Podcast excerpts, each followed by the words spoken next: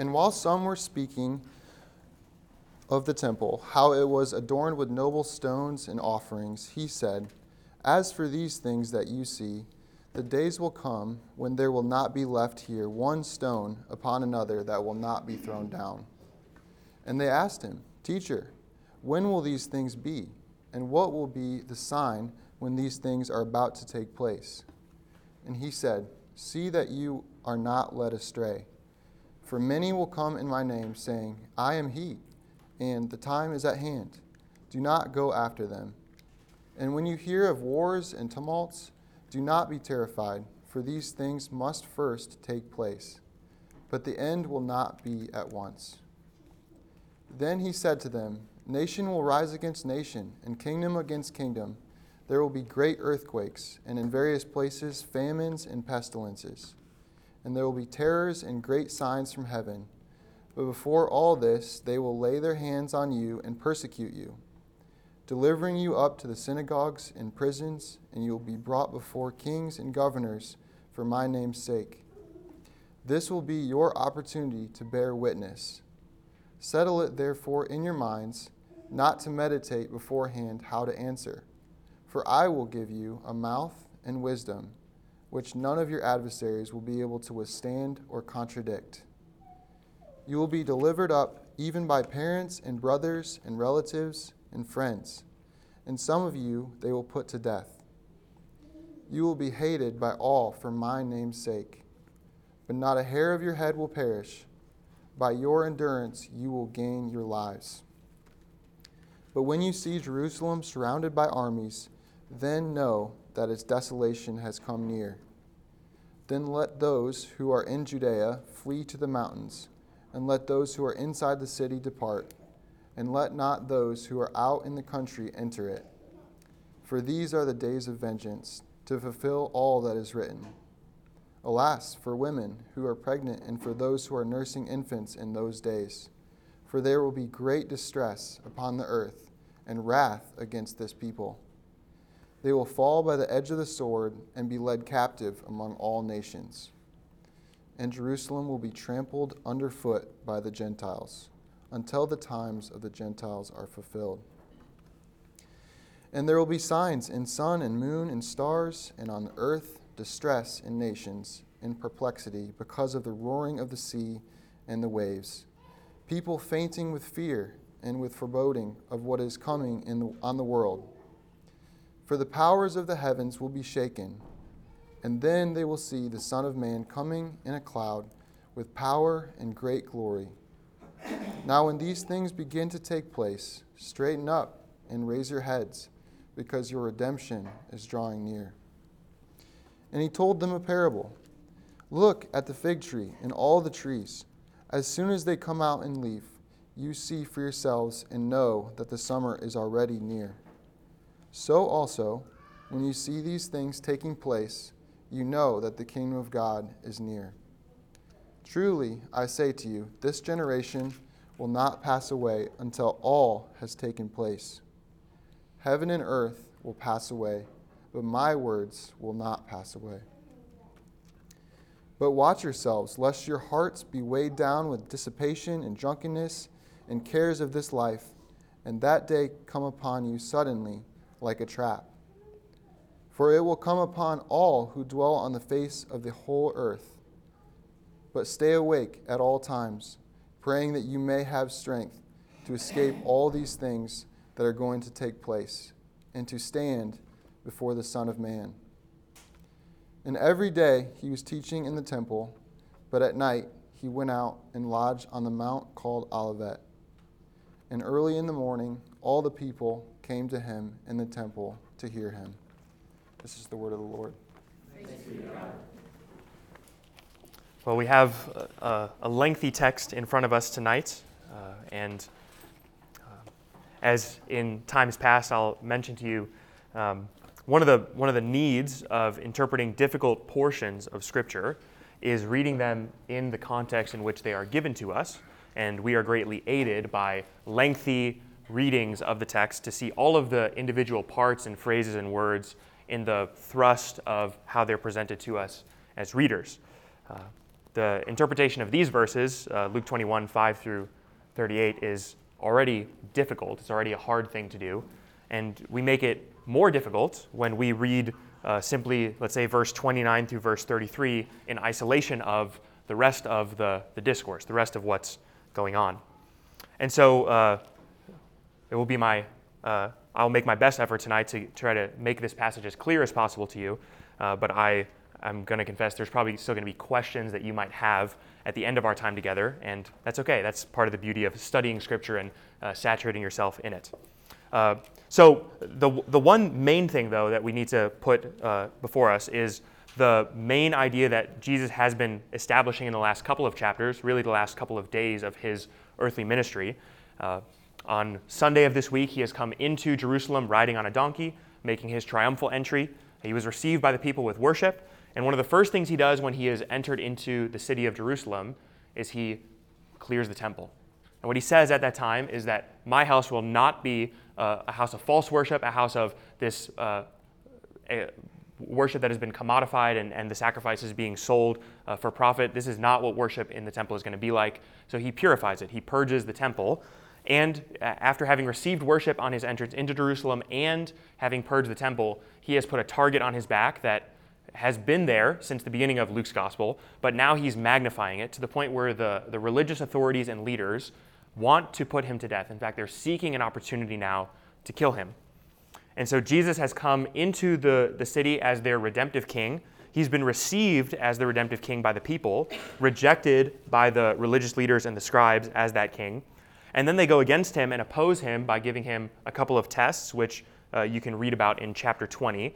And he answers each of those tests in turn and then responds to them by asking a question of his own, where he puts to them a difficult passage to interpret and asks them, Who is this messianic figure that David here refers to?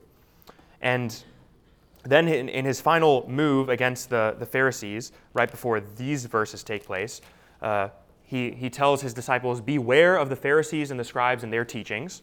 And then he says, And look here at this widow who is now financially destitute as a result of the religious oppression of the Jewish system in this day. The Jewish people who are uh, supposed to be the, the, the fingerprint of God on the earth, who are supposed to be the ones who care for the widows and orphans, have turned their religious system into one which exploits the widows and builds its financial strength off of the, the generosity and poverty of, of widows. And so it's with all that in the background that Jesus then turns and looks at Jerusalem and looks at the temple and says, All of these things will be laid to waste. And that's because this temple, this temple that he's looking at, is still standing, it's still physically there, but it is no longer the place of vitality in Israel because in Jesus' incarnation, he is the true temple. He is the one who's coming to replace the old temple system which is there, and he's the one who will stand as the true temple in its place. So here you have Jesus, standing against the temple of his day, the glorious temple which his disciples and everyone admires. And he says, This temple is no longer the place where we will worship God. Rather, as we will come to find out in later parts of the New Testament, uh, Jesus, his body, his church, is where we will meet to fellowship and worship God. And so, what Jesus is doing here in these verses is he's declaring the destruction of the Jewish temple, which will take place uh, but in 40 years from this point. And he's showing, and, and he's doing that out of necessity because the real temple, the true temple, the culmination of which all the old signs and sacrifices and types have pointed to, is now here in Jerusalem. So I will try to make that clear as we go through these verses, uh, but in order to do that, we need to actually get into the text itself. So look with me at verse 5 for the context of this passage. And while some were speaking of the temple, how it was adorned with noble stones and offerings, he said, As for these things, see, the days will come when there will not be left here one stone upon another that will not be thrown down. You can imagine how striking that is. Jesus uh, is looking out over this beautiful temple compound. Now, it's hard for me to re picture for you how glorious that temple was, but this is one of the wonders of the world. This is uh, a building beyond buildings, a beautiful site beyond sites. Herod, the one who uh, was uh, the Herod before the Herod who's currently reigning in the days of Jesus, uh, had made it his whole mission, his whole effort to summon all his financial uh, work and all the labors that he could muster to rebuild the temple back into its former glory. He's adorned it with gold, with precious jewels, with the finest building materials and the finest craftsmanship that he could get his hands on.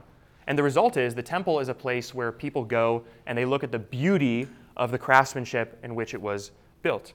And so the disciples, having now visited Jerusalem with Jesus, are seeing this temple and admiring it. And Jesus says to them, You see all of this beautiful work, all of this craftsmanship, it will be gone. Not one stone will be left upon another.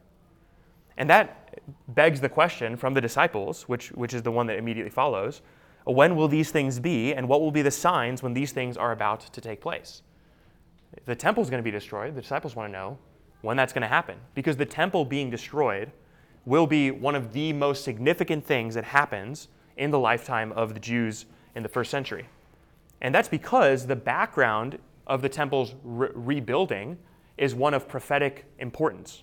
In the Old Testament, right before the Jews are exiled from the land, the very last thing that happens is they have a bunch of prophets who come to them and say, You need to repent and turn from your wickedness, turn from your idolatry. And if you don't, the Babylonians will come, the Assyrians will come, and they will destroy you, they will destroy your cities, they will lay it all to waste. And the last thing that happens with the Babylonians is they destroy the temple. And they carry all the temple goods and, and trophies and exiles out into the land of Babylon into captivity. And so, one of the big significant things that happens in the restoration of the Jewish people is the restoration of the people back to the land and ultimately the rebuilding of the temple. Not to its former glory, it never reaches its first glory in the days of Solomon, but it was a significant moment for the Jewish people to see God restoring them back into the land in the rebuilding of the temple. And so here Jesus comes and he says, This temple, the one that is the rebuilt temple, will also be destroyed for the apostasy of the people. And so the disciples, of course, are curious about when these things will happen and when they are going to take place. And then Jesus goes on uh, a series of directives and instructions about what things will be like leading up to this destruction. And there's a lot of things that he predicts that are, we might say, signs of the end times. Perhaps when you read these verses, you think about the future coming judgment against all of the world. And here, these verses, uh, this is starting in verse 8. Uh, See that you are not led astray, for many will come in my name, saying that I am he, and the time is at hand. Do not go after them. And when you hear of wars and tumults, do not be terrified, for these things must first take place, but the end will not be at once. And we, th- and we read those verses, you typically think of the end as the end of all things, the end of human history, the end of the judgment against all the world, which is going to come as a result of God's wrath pent up against humanity. But Jesus, remember, is answering a specific question which was asked to him when will the temple be destroyed? So he tells them here you'll see wars and rumors of wars. Uh, you'll see that the time is at hand. Uh, you'll see false Christs coming, false, false teachers who come and say, Look, I am He. Don't go after them. So he, he tells about this apostasy, this deception. And then he goes and he, he elevates it even further. What will happen prior to the destruction? Verse 10 Nation will rise against nation, kingdom against kingdom. There will be great earthquakes, and in various places famines and pestilences, and there will be terrors and great signs in the heavens. And before all of this, they will lay their hands upon you and persecute you, delivering you up to the synagogues and prisons, and you will be brought before kings and governors for my name's sake. Now, here's the question we have to ask ourselves as we're reading these verses Who is the you who Jesus is speaking to? Right? The audience in all of these discourses from chapter 19 through now till chapter 21 is very important. And previously, he's been speaking to his disciples. And remember, when he's answering the question, who's he talking to? He's talking to his disciples, right? They're the ones who ask him the question about when the temple will be destroyed. And so when he speaks to them, notice what he says in verse 12. Before all this, they will lay their hands upon you and persecute you, delivering you up to the synagogues and prisons, and you will be brought before kings and governors for my name's sake. So he's, he's speaking about something that's going to happen in the lifetime of the disciples, the people to whom he is speaking. And actually, one of the things that we have access to is we don't just have the Gospel of Luke in our Bibles, but many of you also have the uh, book of Acts which is Luke's second volume, his second edition to establish the history of Christendom. And in his second volume, what he does is he shows us, as readers, how all of these things are fulfilled in the life of the early church. The, the disciples are, in fact, thrown in prison, brought before kings, persecuted for the sake of Christ. Paul, in fact, does a number of these things on his own in the book of Acts, just by his own ministry and witness. And then he says in verse 13, Jesus is again uh, telling about the future. This will be your opportunity to bear witness. Settle it therefore in your minds. Do not meditate beforehand how you are to answer. For I will give you a mouth and wisdom which none of your adversaries will be able to withstand or to contradict. You will be delivered up even by parents and brothers and relatives and friends, and some of you they will put to death. So you will be hated by all for my name's sake, but not a hair on your head will perish and by your endurance you will gain your life. You'll notice all over that section the use of the you and your, and this will happen to you, and you will be delivered, and it is by your endurance that you will be uh, saved. So here we have Jesus speaking to his disciples, telling his disciples what they will face in their future, and how their evangelistic ministry will fulfill something which must take place prior to the destruction of the temple prior to the temple coming to its destruction. Because remember, he says, before all of those signs take place, these things must take place. You must be persecuted and uh, go before kings and all the rest, but you must endure. And then he says something striking, and this gets to answer the question a little bit more narrowly. Verse 20. But when you see Jerusalem surrounded by armies, then know that its desolation has come near. So he's answering the question, right? What, what, what will these, when will these things be, and what will be the sign that these things are about to take place? He tells them the sign, these things are going to take place. There will be all of this uh, chaos, all of this wars and rumors of wars, all of the kingdoms in turmoil. You will be persecuted, you will be thrown in prison, you might even be put to death. And then you will see Jerusalem surrounded by armies, then know that its desolation has come near. So, when will the temple be destroyed? When you see Jerusalem surrounded by armies, that's when you know that the temple is about to be destroyed. And what do you do at that time? In verse 21, let those who are in Judea flee to the mountains. And in, fact, he's going to go on to say basically, if, if, you are, if you are nursing an infant, a child, you better hope that that doesn't happen in this time because if you're nursing a, a young child, it's hard to flee. If, if destruction is coming on a city, uh, it's better for you not to be nursing or pregnant in those days because you are mobily bound by that child. You won't be able to flee as quickly as you need to. So he's not talking about some cosmic, at this point, end of the world destruction which is going to take place. He's talking about a destruction which is going to take place in Jerusalem in the first century, right? Jerusalem being surrounded by armies. Uh, when you see it, you can actually escape the city. If you flee the city, you'll actually escape this destruction. And alas, for the women, this is verse 23 for the women who are pregnant and for those who are nursing infants in those days, for there will be great distress upon the earth and wrath against this people, they will fall by the edge of the sword and be led captive among all nations, and Jerusalem will be trampled underfoot by the Gentiles until the times of the Gentiles are fulfilled. What Jesus is doing here in all of this uh, language in the first several verses we've just looked at is he's doing something that echoes uh, what, what has been true of all of the prophets of old, who Jesus really is the final prophet to come to Israel. All of the prophets do some kind of formula like this, where they go to the kings or to the wicked city or to the wicked people and they say, You must repent of your current ways.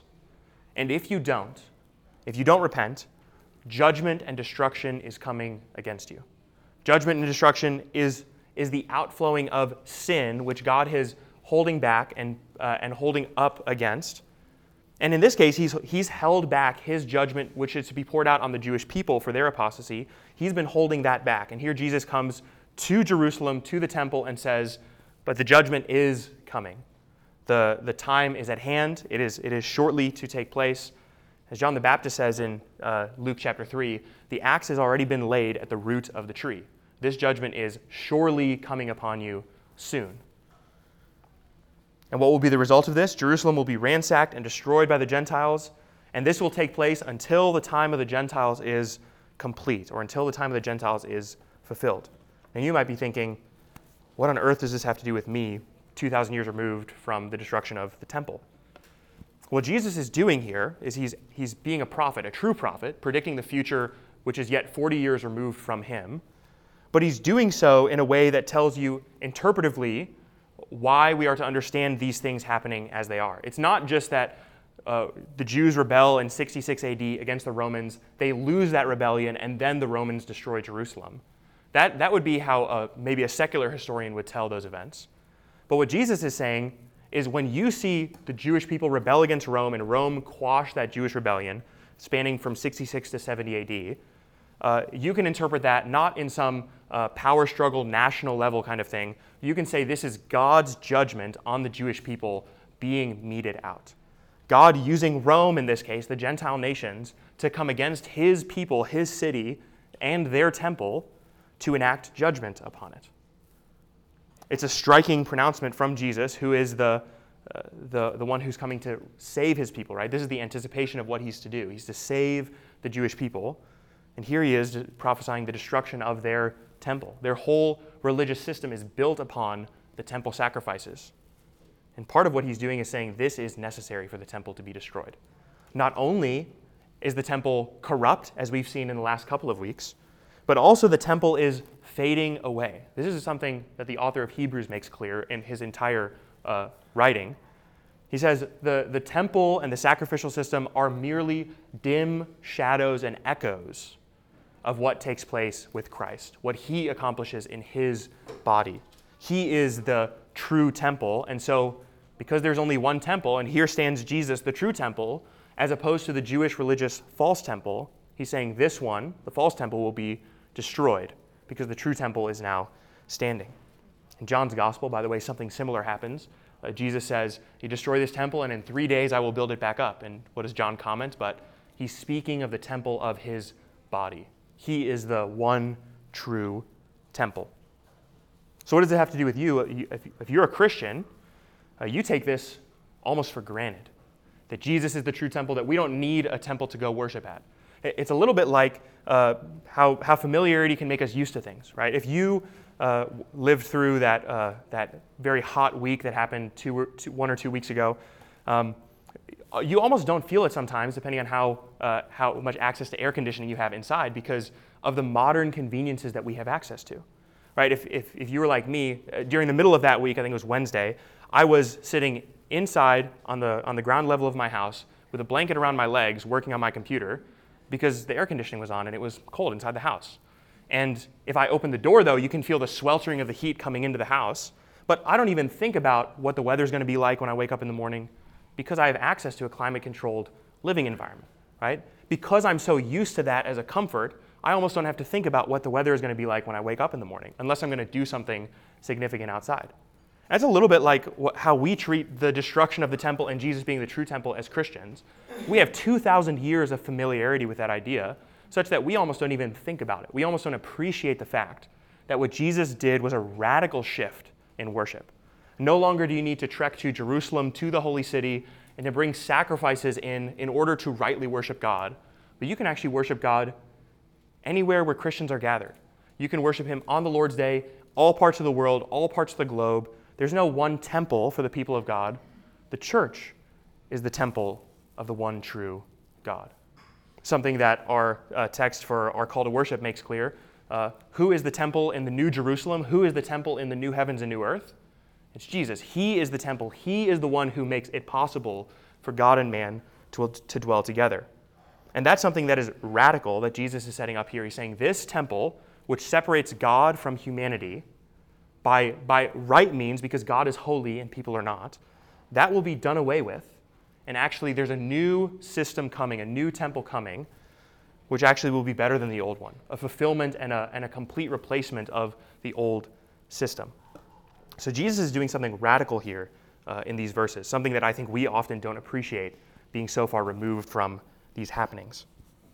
But then uh, the interpretation of these verses gets even a little bit more difficult because Jesus now begins to speak about things in what we would call cosmic destruction language.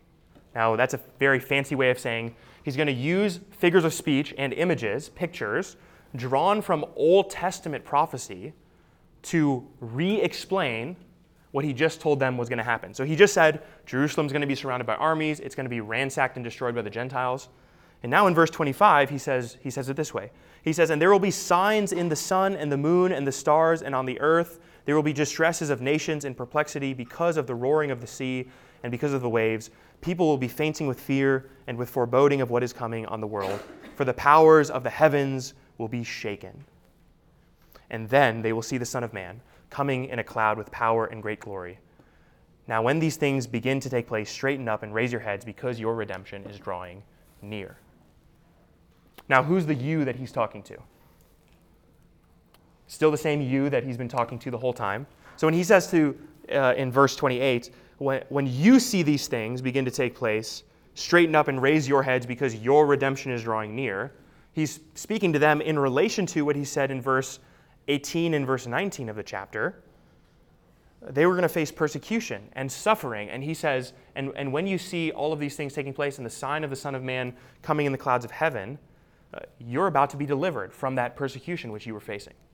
Uh, basically, he's saying there will be an end to the suffering which you will face in the persecution. And you'll notice that that's coming when you see the Son of Man coming on clouds with great power and glory. And then the question is well, what is he talking about when he says, You will see the Son of Man coming in great power and glory?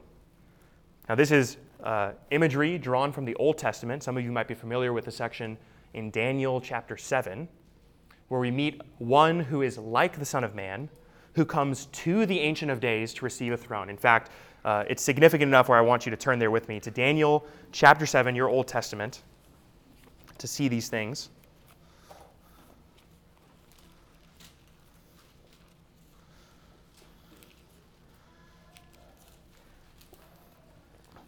And one thing that's interesting about this Son of Man designation, while Jesus is referred to in many different ways in the Gospels, and he's spoken of in many different ways by the writers of the New Testament, he calls himself almost exclusively the Son of Man. Almost no one else refers to him as the Son of Man except himself. So he's calling himself the Son of Man, and here he says, uh, You will see the Son of Man, they will see the Son of Man coming in a cloud with power and great glory. And so we might say, why is he so specific about that language of the Son of Man? Well, in Daniel chapter 7, you have uh, first and foremost uh, this figure known as the Ancient of Days. Now, this is uh, a vision that Daniel sees, and you'll see it in verse 9 of Daniel chapter 7. And as I looked, thrones were placed, and the Ancient of Days took his seat. And his clothing was white as snow, and his hair on his head was like pure wool, and his throne was fiery flames, its wheels were burning fire. And a stream of fire issued and came out before him and a thousand thousand served him, and ten thousand times ten thousand stood before him, and the court sat in judgment, and the books were opened. The Ancient of Days, by the way, is Yahweh, the, the God of the Israelites. He is the Ancient of Days. And that's not the weird part about Daniel's vision. The weird part comes in verse 13 when he sees another vision.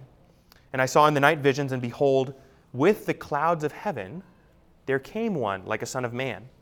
And he came to the Ancient of Days and was presented before him. And to him, that one like the Son of Man, was given dominion and glory and a kingdom that all peoples, nations, and languages should serve him. And this dominion is an everlasting dominion which shall not pass away, and his kingdom is one which shall not be destroyed. So here we have Jesus saying in Luke 21, they will see the Son of Man coming in a cloud with power and great glory. We might say, well, why is he using the language like that, coming in a cloud? Well, Daniel says, You will see the Son of Man coming on a cloud to the Ancient of Days to receive a kingdom. So, what Jesus is saying to his disciples is not some final eschatological end times coming where all of the world will be judged cosmically. Certainly, the New Testament teaches that. But what Jesus is speaking of in these verses is him receiving his throne, him receiving his kingdom from the Ancient of Days. Now, this would actually probably be more closely connected to the ascension. So, Jesus is crucified, he dies, he resurrects on the third day, teaches for 40 days on the earth, and then he ascends to heaven. And when he ascends to heaven, that is him going from earth to heaven as one like the Son of Man comes to the Ancient of Days to receive his kingdom. That is Jesus speaking of his ascension.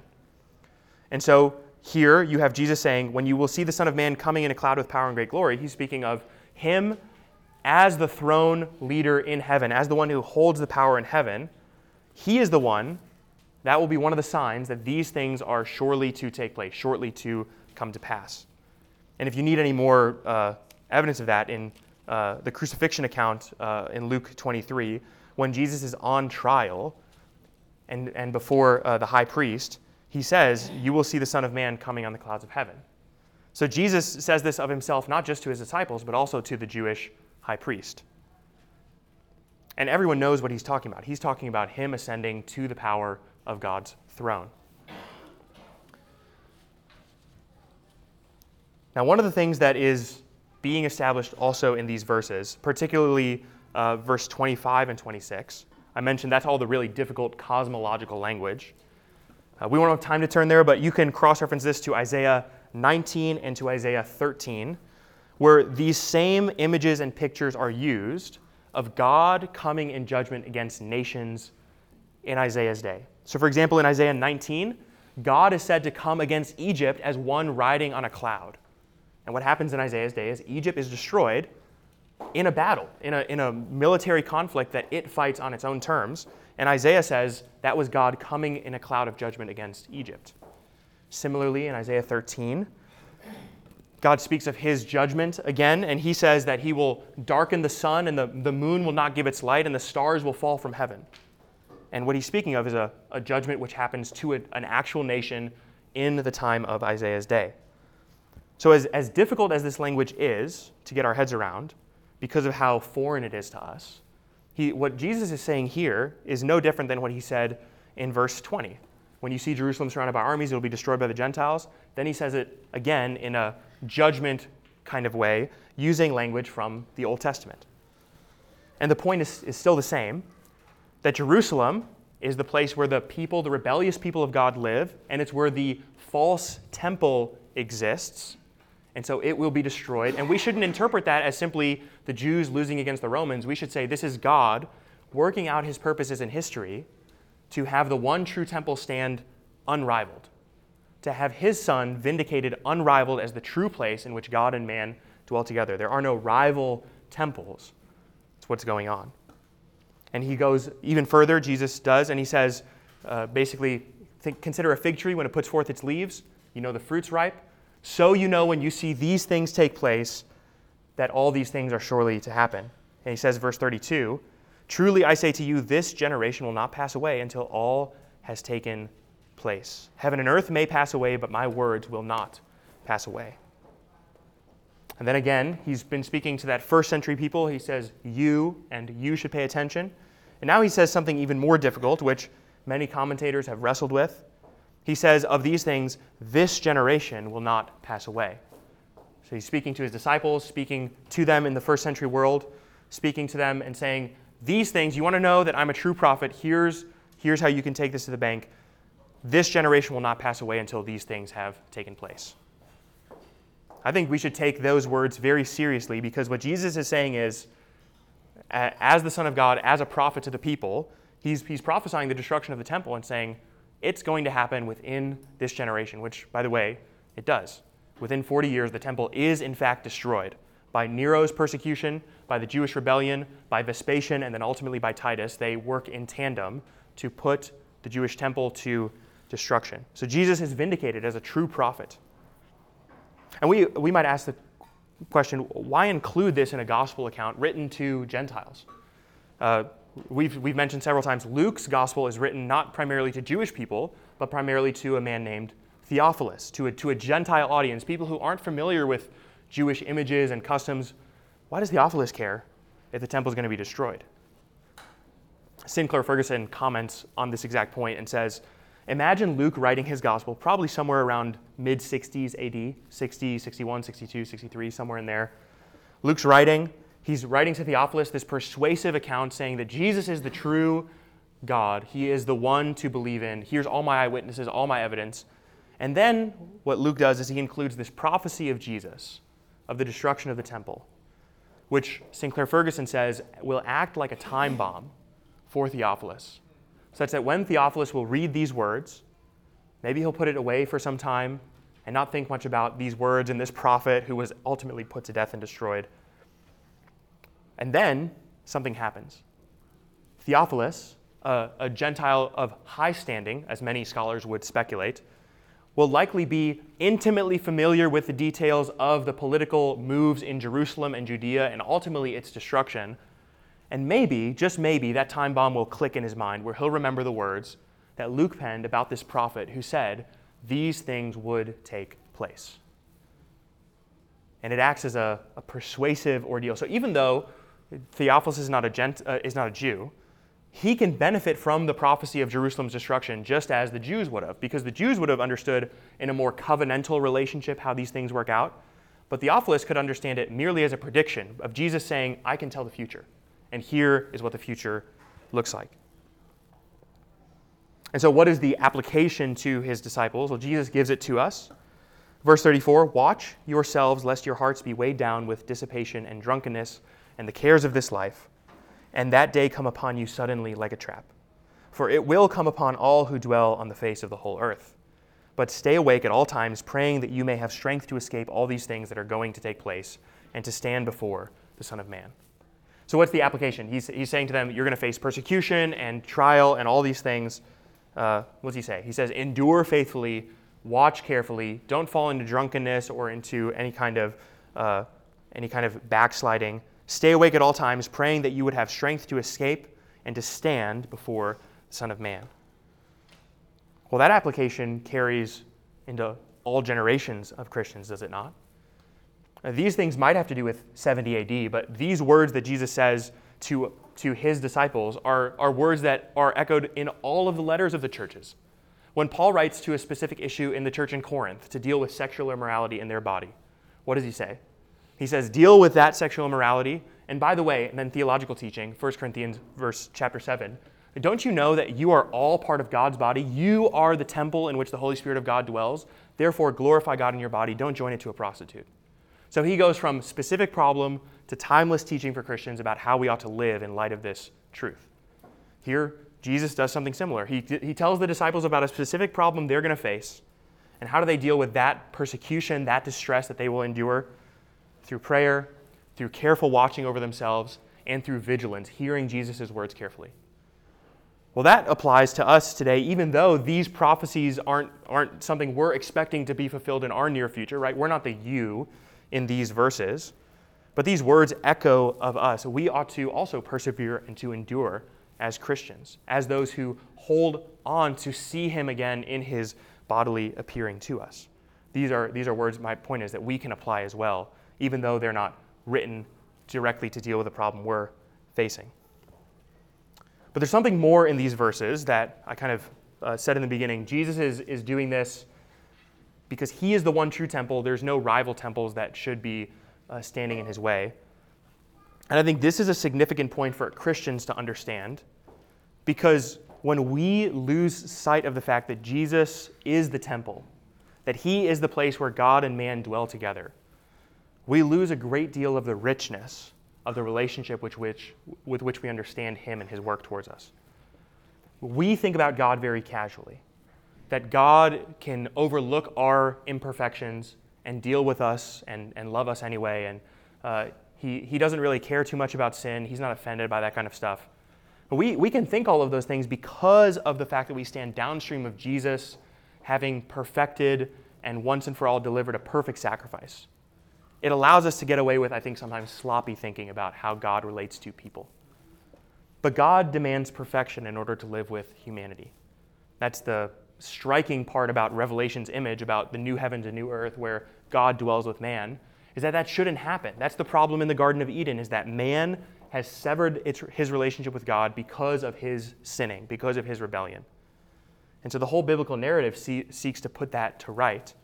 And Jesus comes and he says, I will put it to right by my own power and work. I will come to mankind because mankind can't come to me. I will atone for their sins because they can't atone for their own sins. And then I will, I will give them my spirit. I will pour it out upon them so that they can actually begin to walk in some manner of righteousness. But ultimately, I will purify them perfectly, wash them perfectly clean, and they will be my people and I will be their God, such that God can now dwell with man. Now, in that whole process, our action and activity in that is almost negligible. God is doing the bulk of the moving, the bulk of the work. all of the initiation. He's doing all of it and assuring all of it and accomplishing all of it.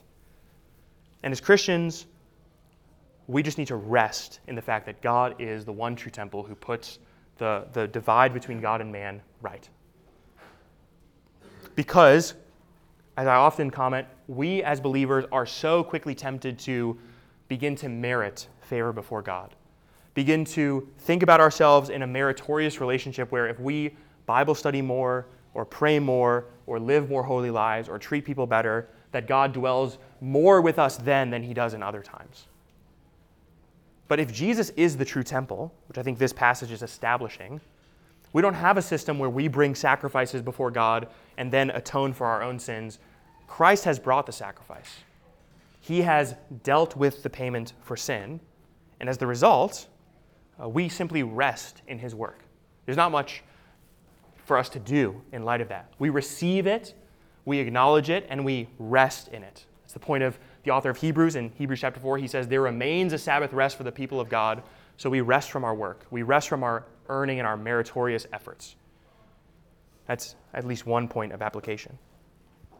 And for those of us who aren't Christians, that application actually stands more powerfully because if you're not a Christian, you've never ceased from your efforts to try to appease God in some way, shape, or form. To stand apart from Christ, to stand away from Him, removed from Him, is to say, I don't need Him as the sacrifice, I don't need Him as the temple. I can access God by my own works and efforts and attempts. And it is to deny the one way in which God has made access to Himself possible and to say, I'm going to find my own way to God.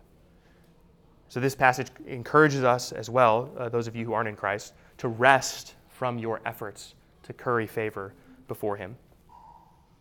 And it teaches us at least one other thing, which is the importance of endurance. As Christians, we are told all over the place to endure, to endure, to endure. The disciples are told several times in these verses to endure.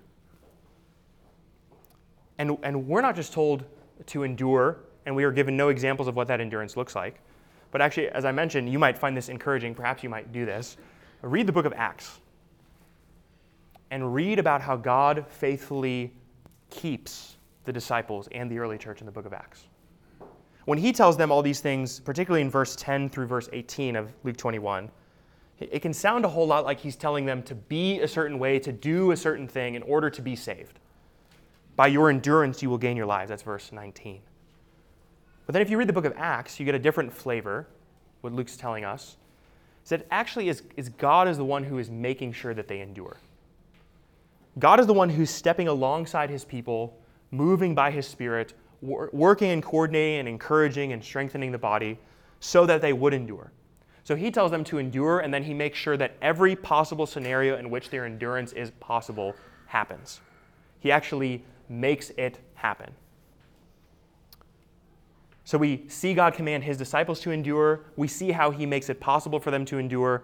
So what do we do? Well, when we hear in the New Testament God commanding Christians to endure, and we hear ourselves being encouraged to endure as Christians, the mistake we can make is to think, all right, now it's me. Now I've got it. Now I must endure. And we begin to forget the fact that even as God calls us to endure, He provides for us the energy and the strength and the capacity for endurance. His Holy Spirit, His people, His Word, His grace poured out through all of these various means to make sure that we do endure. And we go wrong when we try to neglect those accesses to grace that He gives us and rather go our own way to endure. As though somehow in Christian endurance is like really is, is really strong discipline. That's not what endurance is about. Endurance is about dependence upon Christ, dependence upon His Spirit, dependence upon His grace. That's really where Christian endurance is. That's really what it's all about. So there's at least those two points which stand. And then the third one, uh, probably the shortest of these that we can walk away with in this text. If Jesus is the true temple, okay, and, and we are part of his body, what 1 Corinthians 7 makes clear, we are, as his body, the temple of God. That means the church, the people of God, are the, the temple. So, how then should we live, knowing this truth that God has made us a temple people to dwell with Him? Well, that should call us to holiness, to obedience, to purity, to walk in a manner that is fitting of being members of Christ. As Paul says in 1 Corinthians 7, you, won't, you wouldn't take members of Christ and make them members of a prostitute. You are a temple of the Holy Spirit, so therefore honor, glorify God in your bodies. If we know that Christ has replaced the old temple and we are now the temple as we have been joined with him, it, it, it inspires us towards holiness, towards right living, and towards purity. As Christians, there is no room for so much grace that we, we do not cease to make war against sin in our life. In fact, the grace of God compels us to put to death sin and to wage war against everything that assails us and causes us to not have proper unity and fellowship and purity before God. So, why, as Christians, we confess our sins? Not just daily, but even here as a corporate body, we started this worship service off by confessing our sins together because we know that we have them. And because God calls us to holiness and we are His temple, we walk in that holiness and we, we ask Him for forgiveness where we fall short. So, what, what these verses teach us is that Jesus, being the true temple, calls us to endure faithfully, to be holy as the temple is holy. And ultimately, he says that he will accomplish all of this by his own power and strength, such that there is no more work for us to do, only to rest in Christ and his finished work. So, with that, let us pray. Father, we thank you for these words, which you have written long ago by your servant Luke, and which yet live mighty and powerful for us today. Lord, they speak to our weakness, they speak to our need for redemption. And Lord, by the example of your faithfulness towards your disciples, they speak as an encouragement to us. To help us to know that when we are called to be faithful and to endure, you strive with us to ensure that that does take place. Lord, I pray that we would not harden our hearts like the first century Jewish people did in rejecting their Messiah, but we would be sensitive to your call and to your voice, to respond to you faithfully, and to dwell with you in unity, being united to you in the power of your Holy Spirit. We pray this on all God's people say, Amen.